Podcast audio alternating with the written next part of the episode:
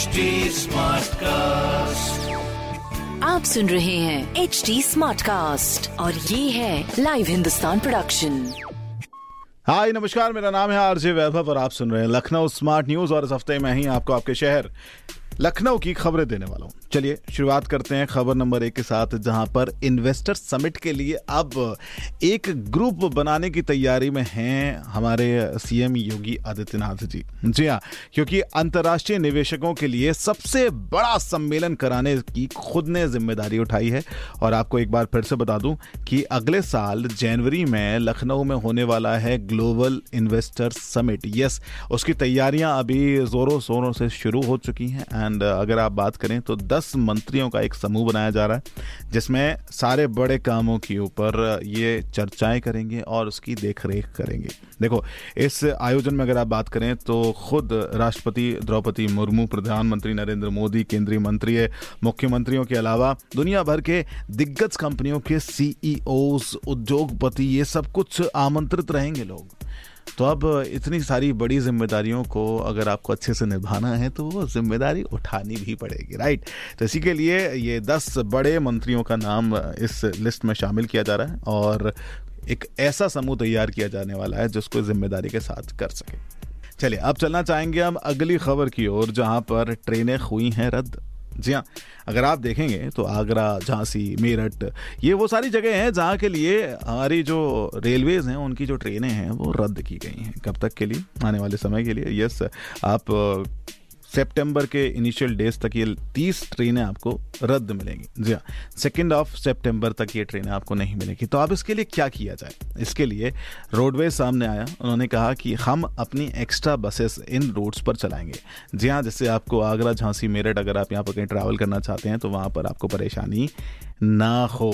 क्योंकि लगभग तीस ट्रेनें ऐसी हैं जिनको अभी इंटरलॉकिंग का जो काम चल रहा है, रेलवे स्टेशन मानक नगर के ऊपर तो वहाँ पर आपको कोई या फिर जो ट्रांसपोर्ट करने वाले, उपयोग करने वाले पैसेंजर्स हैं, उनको कोई परेशानी ना हो। बहुत ही खूब।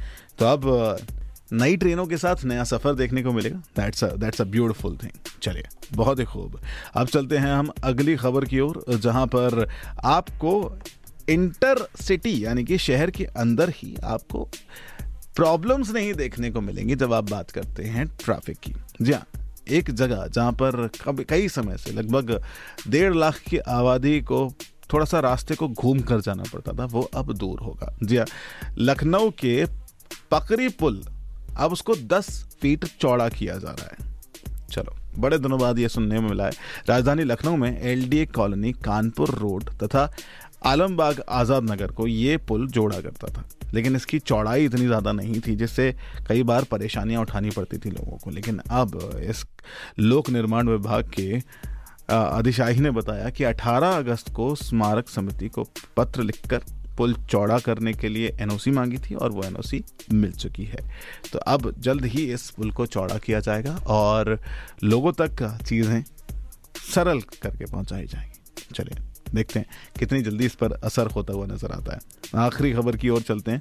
आज के दिन लखनऊ में यातायात व्यवस्था थोड़ी सी बदली रही, क्योंकि आपने देखा किस तरह से चीज़ें चल रही हैं। पॉलिटिशियंस का आना जाना रहा।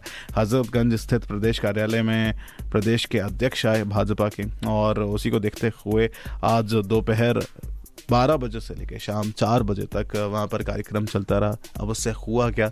खुद से जो जाने के रास्ते थे, उनको डाइवर्ट किया गया। जी हाँ आलमबाग से चार बाग से, ये जो वाहन, यू नो के के से की ओर जा रहे थे, उन सभी को डाइवर्ट किया।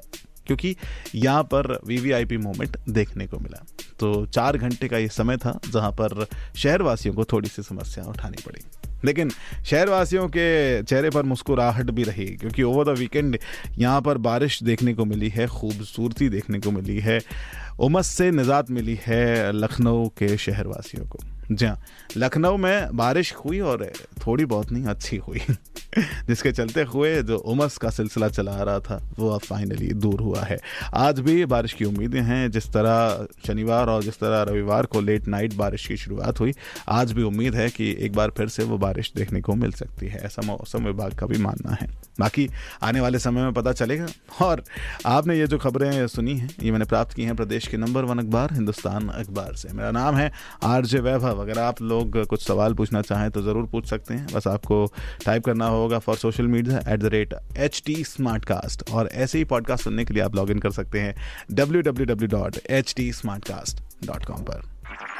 आप सुन रहे हैं एच डी स्मार्ट कास्ट और ये था live Hindustan production H smart Smartcast.